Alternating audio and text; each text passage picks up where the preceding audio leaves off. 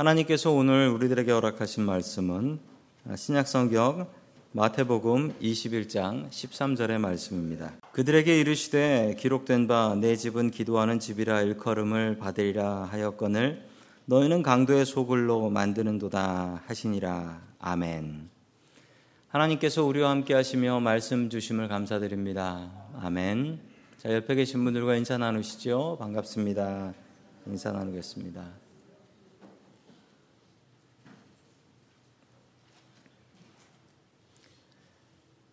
이민자들마다 그 민족적인 특징이 있다고 합니다. 이태리 사람들은 이민을 가면 마피아를 만든다고 해요. 원래 이태리 시실리에 있었던 마피아인데 미국에도 있고 심지어 러시아에도 있습니다. 일본 사람들은 이민을 가면 신사를 만든다라고 합니다. 그래서 우리나라도 식민 지배할 때 신사 만들어 놓고 신사 참배 시켰었죠. 한국 사람들의 특징은 무엇일까요? 한국 사람들은 이민을 가면 교회를 세웁니다. 그리고 교회 중심으로 움직입니다. 한국 사람들이 이민 안 나가는 나라가 별로 없고 그리고 이민 나라, 나간 나라에 교회 없는 곳이 또 별로 없습니다. 전 세계 한국 교회들이 많이 세워져 있습니다. 참 재밌는 것은 이 이민 사회는 신문을 봐도 교회 이야기가 참 많이 나오고 그리고 1903년에 처음으로 이민 나오셨던 분들의 사진인데 이제 하와이 사탕수수 농장으로 이민을 나오신 분들입니다.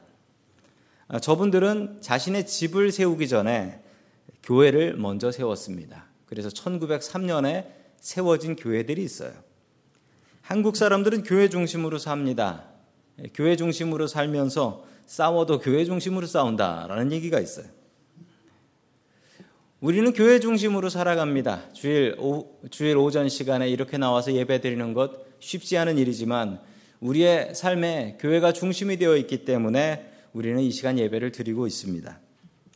다음 주일은 종교개혁 주일입니다. 2주 동안 교회는 어떤 모습이어야 할지, 교회는 어떻게 바뀌어야 될지 주님께서 주신 말씀으로 답을 찾아가는 시간 되길 원합니다.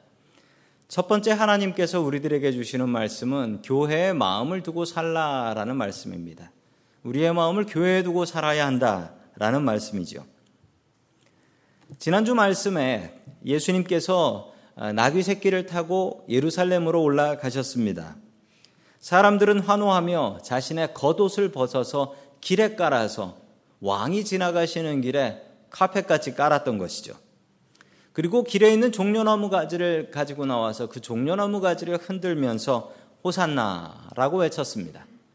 자, 이 호산나라는 말은 많이 들어보셨을 것입니다. 호산나의 뜻은 주께 간청하오니 이제 구원하소서라는 말입니다. 예.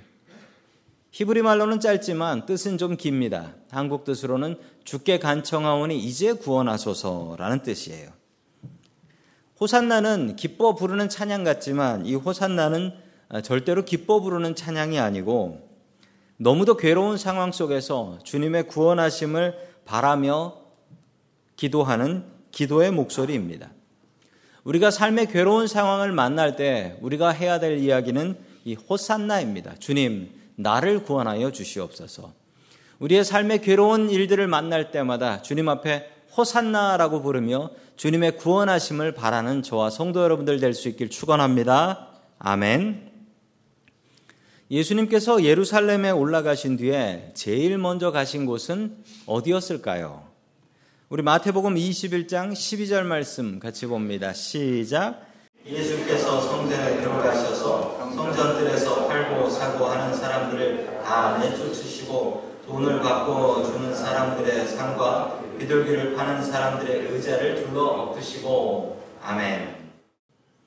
제일 먼저 성전에 올라가셨습니다. 주님께서 예루살렘에 올라가신 이유는 성전에 가기 위함이었습니다. 당연히 다른 곳에 한눈 팔지 않으셨고 바로 성전으로 올라가셨습니다. 저는 교회에 오면 제 습관이 제일 먼저 교회에 오면 다른 일로 올 때도 있어요. 뭐 교회 쓰레기통 때문에 올 때도 있고 그런데 제일 먼저 교회에 오면 성전에 올라옵니다. 그리고 성전에 올라와서 기도하고 주님 저 왔습니다. 기도하고 다른 일을 봅니다. 그리고서 집에 돌아갈 때 마지막으로 교회에 와서 저 들어갑니다라고 기도하고 들어갑니다. 성전을 중심으로 살아야 됩니다. 우리 주님께서도 성전 중심으로 사셔서 예루살렘에 올라가셔서 다른 사람 만나지 않으셨고 다른 곳 가지 않으셨고 무조건 성전에 올라오셨습니다. 그리고 주님께 예배드렸습니다. 성전을 사랑하는 마음이 복받는 마음입니다. 늘 성전을 사랑하는 마음 가지십시오. 주님께서는 그의 마음을 이 성전에 두시겠다라고 말씀하셨습니다. 우리의 마음도 이 성전을 향해야겠습니다. 이 성전에 부족한 것은 무엇인지 생각하고 늘 주님과 같이 이 성전을 사모하고 성전을 생각하며 살아가는 저와 성도 여러분들 될 수 있기를 주의 이름으로 간절히 축원합니다. 아멘. 두 번째 하나님께서 주시는 말씀은 교회의 주인은 하나님이시다라는 말씀입니다. 교회의 주인은 하나님이시다. 오늘 이야기는 예수님의 성전 청결이라는 제목이 있습니다. 아주 유명한 제목입니다. 이 이야기는 너무나 중요해서 복음서인 마태복음, 마가복음, 누가복음, 요한복음 이 네 개의 복음서에 모두 다 나와 있어요.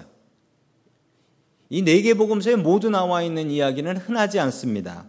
그만큼 오늘 이야기는 중요하며 교회는 중요하고 또 예수님께서는 자신의 목숨을 걸고 교회를 개혁하셨다라는 것을 우리에게 보여주고 있습니다. 이 말씀은 요한복음에 더 잘 자세히 기록되어 있는데 우리 요한복음 2장 15절 말씀을 같이 읽습니다. 시작.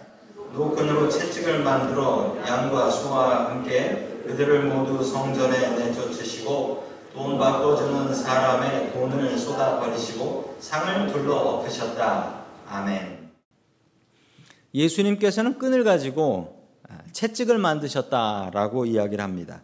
그리고 양과 소를 채찍으로 때려서 내쫓았다라고 이야기하고 있습니다. 사람을 때리신 것은 아니지만 양과 소를 채찍으로 몰아버리셨고 또 돈 바꿔주는 사람들의 돈 테이블을 뒤집어 엎어버리셨다 힘으로. 예수님께서 성경에 유일하게 폭력을 사용하신 경우입니다. 예수님께서는 폭력을 사용하지 말라고 하셨지요. 예수님께서는 베드로에게 칼을 쓰고 있는 베드로에게 칼을 쓰는 자는 칼로 망하니까 칼을 쓰지 말라라고 말씀하셨습니다. 그리고 예수님께서는 산상수훈에서 이렇게 말씀하셨죠. 오른쪽 뺨을 맞으면 왼쪽 뺨을 돌려대라. 절대로 복수하지 말고 힘을 사용하지 마라. 라고 말씀하셨던 예수님께서 왜 스스로 자신의 말씀을 뒤집어 버리시며 힘과 폭력을 사용하시는 것일까요? 오늘 이야기는 이 성경 말씀의 뒤에 백그라운드 되는 배경 이야기를 좀 잘 알아야 될 것 같습니다. 성경에 나오는 성전은 이 세 개의 성전이 있습니다. 자, 솔로몬 성전이라는 성전이 있고요. 그리고 스룹바벨 성전이라는 성전과 헤롯 성전이 있습니다. 솔로몬 성전은 다윗의 아들이었던 솔로몬이 지었던 성전인데 참 아름다운 성전이었다라고 이야기를 합니다. 그 다음 수룹바벨 성전은 이 솔로몬 성전이 완전히 바벨론한테 파괴가 됐습니다.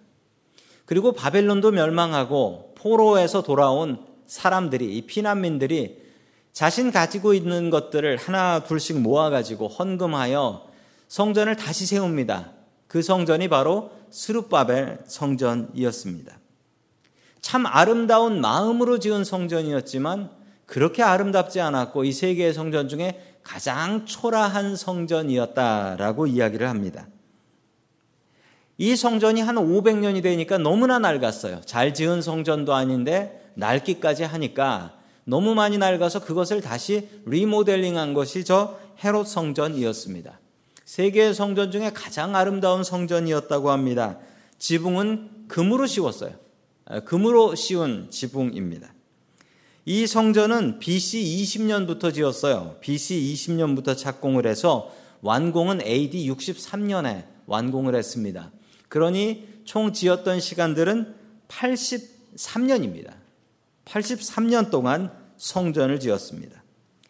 예수님께서 태어나시기 전부터 지어서 예수님께서 하늘나라 가신 뒤에도 계속해서 30년 동안 지었던 그런 성전이었습니다. 가장 아름다운 성전이었지만 가장 역겨운 성전이기도 했습니다. 왜냐하면 이 헤롯이라는 사람이 분봉왕이었는데 이 분봉왕은 로마 황제가 있고 그 사이에 끼어 있는 왕이었습니다. 헤롯은 에돔 출신 사람이었는데 이 에돔은 요르단 지역을 말합니다. 에서의 후손들이었던 사람들이었죠. 에돔 사람들은 늘 이스라엘을 괴롭히고 이스라엘 주변에서 노략질하고 강도질하고 그래서 먹고 살았던 사람들이 바로 이 에돔 사람들이었습니다.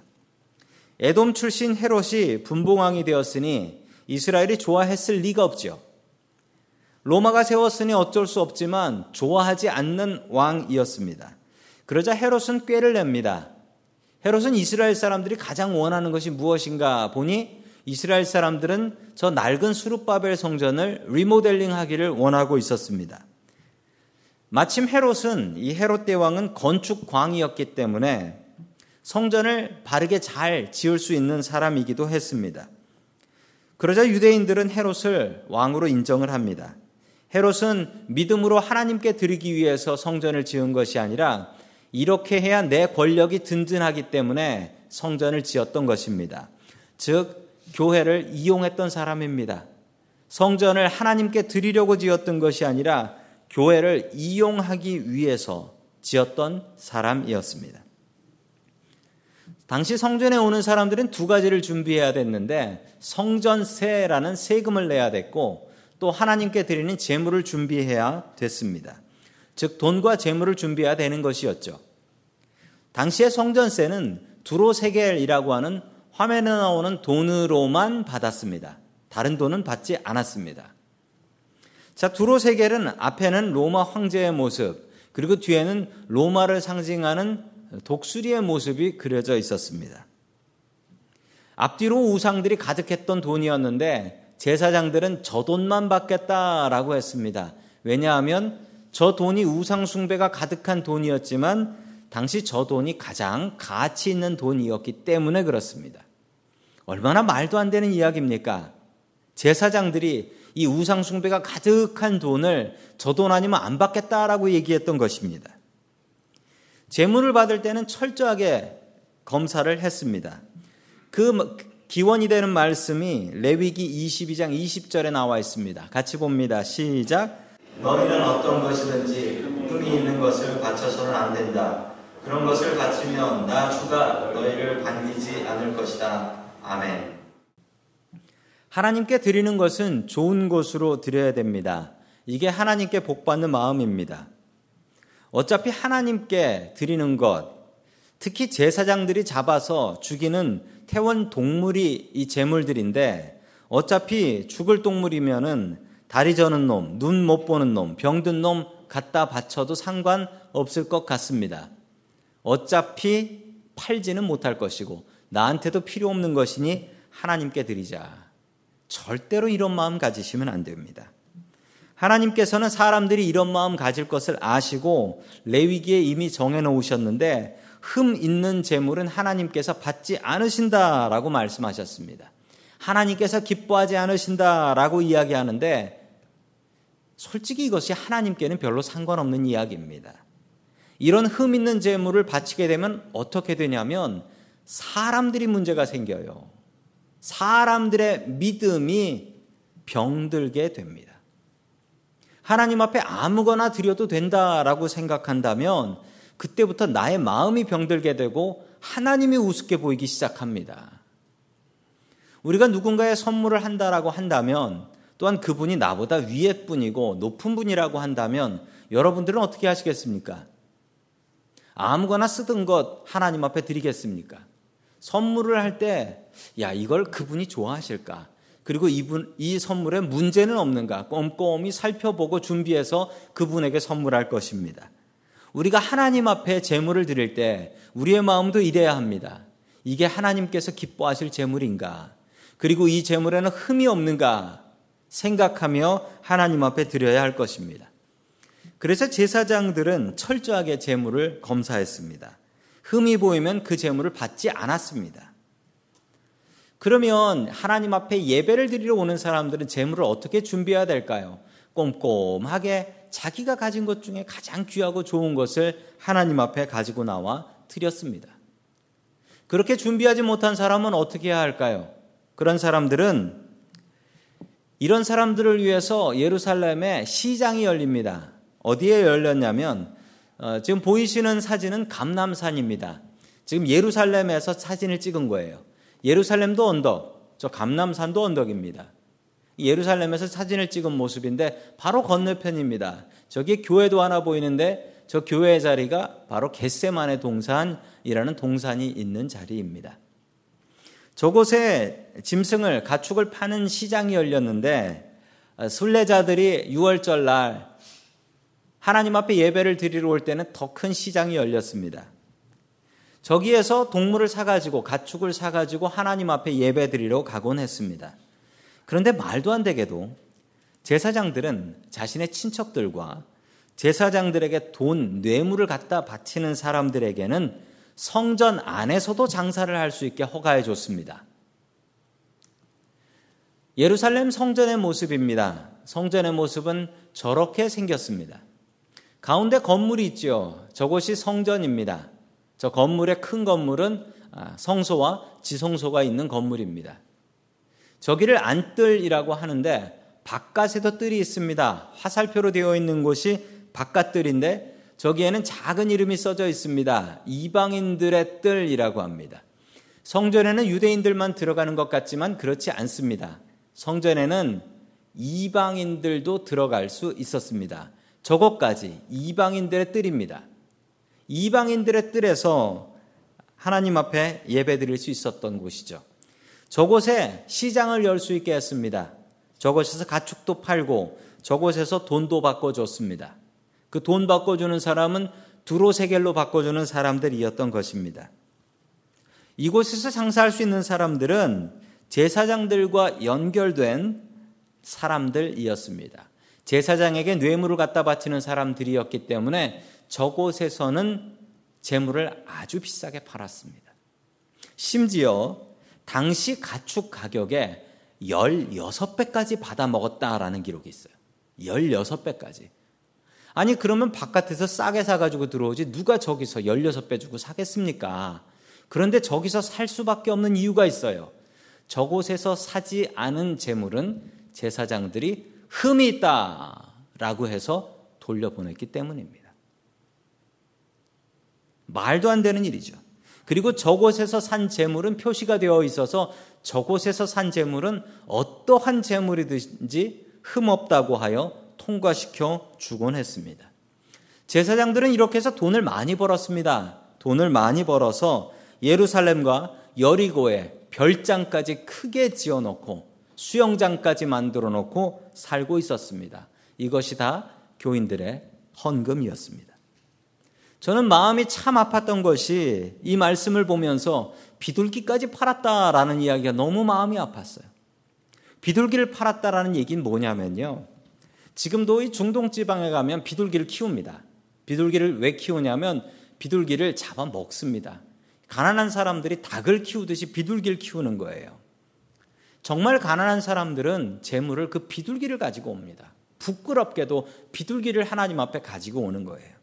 그런데 그 가난한 사람들이 정성껏 키운 그 비둘기를 제사장들이 퇴짜를 놔버리면 어쩔 수 없이 바깥에서 16배나 비싼 비둘기를 사와야 하는 것입니다. 그렇게 과부와 고아들의 돈을 등쳐먹는 제사장들과 상인들이 있었다라는 것이죠. 당시의 성전은 썩을 대로 썩어 있었습니다. 이제는 예수님께서 왜 그렇게 폭력적이셨는지 이해할 수 있는 것 같습니다. 하나님의 집인 성전에서 하나님의 이름을 팔아서 먹고 사는 성직자들과 상인들이 있었기 때문에 그런 것입니다. 당시의 제사장들은 하나님을 팔아서 먹고 살고 있었습니다. 성전의 믿음은 사라지고 성전의 돈과 이권만 가득하게 되었던 것입니다. 우리 교회는 매달 재정부에서 한 달 살림을 잘 정리해서 게시판에 정리해 붙여놓고 있습니다. 교회 살림이 잘 되고 있는지 그 게시판에 살림을 잘 확인해 주시면 감사드리겠습니다. 왜 그렇게 게시를 하냐면 교회에 돈이 있어야 되기 때문에 그렇습니다. 교회에도 전기값 내야 되고 수도값 내야 되고 교회에도 돈이 필요합니다. 교회에 돈이 없으면 마음이 불안해지고 또 반대로 교회에 돈이 좀 있으면은 마음이 평안해집니다. 여러분들의 가정은 어떻습니까? 통장에 돈이 많이 찍혀 있으면은 행복해 하십니까? 그리고 통장에 돈이 떨어지기 시작하면은 불안해 하시고 다투십니까? 돈이 있다라고 해서 하늘에 평안이 내려오는 것은 아닌데 돈이 있으면 정말 하늘에 평안이 가득한 것 같은 마음이 들게 됩니다. 여러분, 우리가 돈 때문에 행복해하고, 돈 때문에 슬퍼하고, 돈 때문에 평안해하고, 돈 때문에 불안해한다면 우리들의 주인은 하나님이 아니라 돈이 되는 것입니다. 다시 한번 생각해 보십시오. 돈이 우리 집을 흔들어대고 있는지, 돈이 내 마음을 흔들어대고 있고, 돈이 우리 교회를 흔들어대고 있는지, 곰곰이 생각해 보십시오. 진짜 우리의 주인은 하나님이어야 됩니다. 교회에 돈 필요하고, 가정에도 돈 필요하고, 우리의 주머니에도 돈 필요합니다. 그러나 돈은 우리의 주인이 아닙니다. 돈 걱정을 내려놓아야 됩니다. 영어로 돈 걱정이 무엇인 줄 아십니까? 영어로 돈 걱정은 어, 돈 워리입니다. 걱정하지 마십시오. 교회의 주인은 하나님이어야 됩니다. 우리의 가정의 주인도 돈이 아니라 하나님이어야 됩니다. 하나님을 주인으로 모시고 살 수 있기를 주의 이름으로 간절히 축원합니다. 아멘.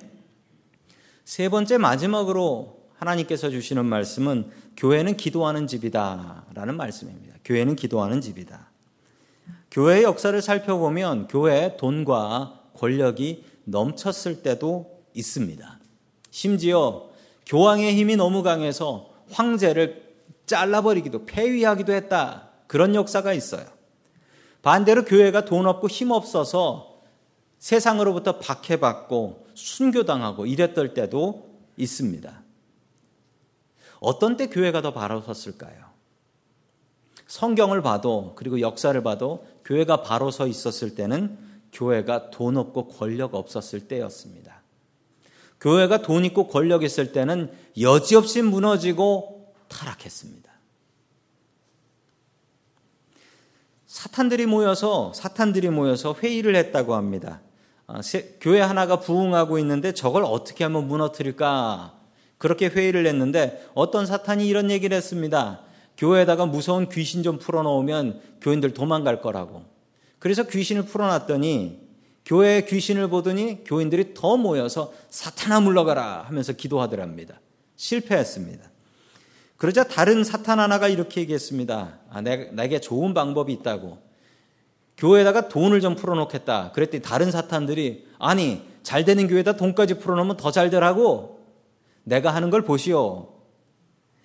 교회 근처에 아파트 단지가 크게 생겨서 교인들이 몰려오고 또 부자들이 헌금을 많이 하기 시작했습니다. 그러자 교회가 이상해지기 시작했어요. 목사님이 고급 차를 타고 다니면서 놀러 다니기 시작했고 교인들도 나빠져도 교회 괜찮다, 사람 많다라고 하여 여기저기 놀러 다니기 시작하며 그렇게 기도 많이 하던 교회가 기도하지 않기 시작하면서 교회가 망했다라고 교회는 기도로 세워집니다. 교회는 돈으로 세워지는 게 아닙니다. 주님께서는 그렇게 말씀하셨습니다. 성전을 바라보며 교회는 돈이 넘치는 곳이 아니라 교회는 기도가 넘치는 곳이 되어야 한다라고 말씀하셨습니다. 우리 마태복음 21장 13절의 말씀 같이 봅니다. 시작. 그들에게 말씀하셨다. 성경에 기록한 바내 집은 기도하는 집이라고 불릴 것이다 하였다. 그런데 너희는 그것을 강도들의 소굴로 만들어 버렸다. 아멘. 교회는 어떤 곳이 되어야 된다라고 합니까? 교회는 기도하는 곳이 되어야 한다. 기도하는 집이 되어야 된다라고 이야기합니다. 우리 교회가 노숙인 봉사를 많이 하면 사람들은 우리를 칭찬할 겁니다. 저 교회는 참 착한 교회다. 칭찬할 거예요. 우리 교회에 사랑이 넘치면은 사람들이 우리 교회를 많이 부러워할 것입니다. 우리 교회가 선교를 열심히 하면 아, 저 교회는 선교 많이 하는 교회야. 그렇게 칭찬할 겁니다. 그러나 중요한 사실은 우리 교회가 주님 앞에 인정받으려면 기도 많이 하는 교회가 되어야 됩니다. 노숙인 봉사를 많이 하면 자선 사업을 많이 하는 교회죠. 그건 자선 사업하는 단체일 수 있습니다. 사랑이 넘 한국 사람들이 모여서 사랑이 넘치면 아 그건 저건 한인인가라고 생각할 수도 있습니다. 선교를 열심히 하면 그건 선교회죠. 교회는 어떠해야 됩니까? 교회는 기도하는 곳이 교회다라고 성경이 우리에게 분명히 말씀하고 있습니다. 교회에서 기도가 빠지면 거기는 교회가 아닙니다. 우리 주님께서 주신 말씀입니다. 교회를 교회되게 하는 것은 기도입니다. 더 많이 기도하셔야 됩니다. 더 많이 기도하시고 이 성전을 기도하는 자리로 만드셔야 됩니다. 교회를 제일 처음 오면 이곳에서 기도하시고 시작하셔야 되고 집으로 돌아가실 때 이곳에서 기도하시고 돌아가셔야 합니다. 수요 새벽 기도회와 금요 기도회 더 많은 분들이 오셔서 기도해야 되고 틈나는 대로 이 성전에 오셔서 이 성전을 기도의 집으로 만들어 주셔야 됩니다. 그것은 하나님께서 하시는 일이 아니고 우리가 해야 될 일입니다. 우리가 이곳을 기도의 집으로 만들어야 됩니다. 그렇지 않으면 교회가 교회되지 못한다라고 성경은 예수님께서는 우리에게 분명히 말씀하고 계십니다. 이 일이 있기 전까지 예수님을 죽이려고 하지 않았습니다. 그런데 예수님께서 성전에서 상을 엎으시고 장사 방해하는 것을 보면서 대제사장은 예수님을 죽이기로 다짐합니다. 예수님께서 이 일, 성전 정화하는 일을 하지 않으셨다면 예수님께서는 어쩌면 십자가에 못 박혀 죽지 않으셨을 수도 있습니다. 예수님께서 왜 목숨을 내놓고 죽을 것을 알면서도 이 일을 하셨을까요? 그 이유는 예수님께서는 교회를 자신의 목숨보다도 귀하게 사랑하셨기 때문입니다. 자신의 목숨보다도 교회를 귀하게 사랑하셨고, 자신의 목숨보다도 성전을 귀하게 생각하시어 이 성전을 바르게 바꿔 놓아야겠다라고 생각하셨기 때문입니다. 예수님께서 교회를 사랑하시듯 우리도 교회를 사랑하고 있나요? 주님께서 교회를 사랑하시듯 우리도 이 교회를 사랑하는 마음이 우리의 마음 가운데 있습니까?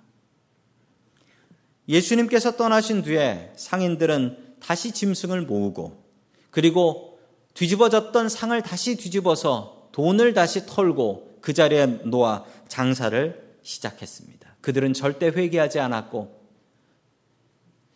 하나님의 말씀보다는 돈이 더 귀했습니다. 이 성전은 어떻게 되었을까요? 회개하지 않았던 이 성전은 AD 70년에 로마 군에 의해서 완벽하게 무너져 버립니다. 지금 이 성전은 어떻게 되어 있을까요? 예루살렘 성전의 지금 모습입니다. 벽만 남아 있습니다. 저 서쪽 벽을 통곡의 벽이라고 부릅니다. 통곡의 벽. 왜 통곡의 벽이라고 부르냐면 성전이 무너졌고 저기에 금색으로 세워져 있는 저것은 성전이 아니라 이슬람의 모스크입니다. 이슬람 신전이 저기 세워져 있어서 성전 저 자리에 다시 성전을 세우고 싶어도 세우지 못하여 유대인들은 저 벽을 통곡의 벽이라고 부르며 저 벽을 붙잡고 기도하고 있습니다. 누가 저 성전을 무너뜨리셨을까요? 회개하지 않는 성전을 하나님께서 스스로 무너뜨려 버리셨습니다. 교회는 바르게 서야 됩니다. 그렇지 않으면 저렇게 무너져 버린다라는 것을 주님께서는 우리들에게 보여주고 계십니다. 교회가 바르게 서기 위해서 무엇 해야 될까요? 교회는 기도로 서야 합니다. 돈으로 서는 것이 교회가 아닙니다. 돈에 노예되지 마십시오. 하나님의 종들이 되어야겠습니다. 돈이 주인 되는 인생은 망합니다. 돈이 주인 되는 가정도 망합니다. 돈이 주인 되는 교회도 망합니다. 그러나 하나님을 주인으로 섬기는 가정은 삽니다. 그 교회는 삽니다. 얼마나 사냐면 영원히 삽니다. 천국에서 삽니다. 교회를 기도의 집으로 바꿀 수 있는 저와 성도 여러분들 될 수 있기를 주의 이름으로 간절히 축원합니다. 아멘.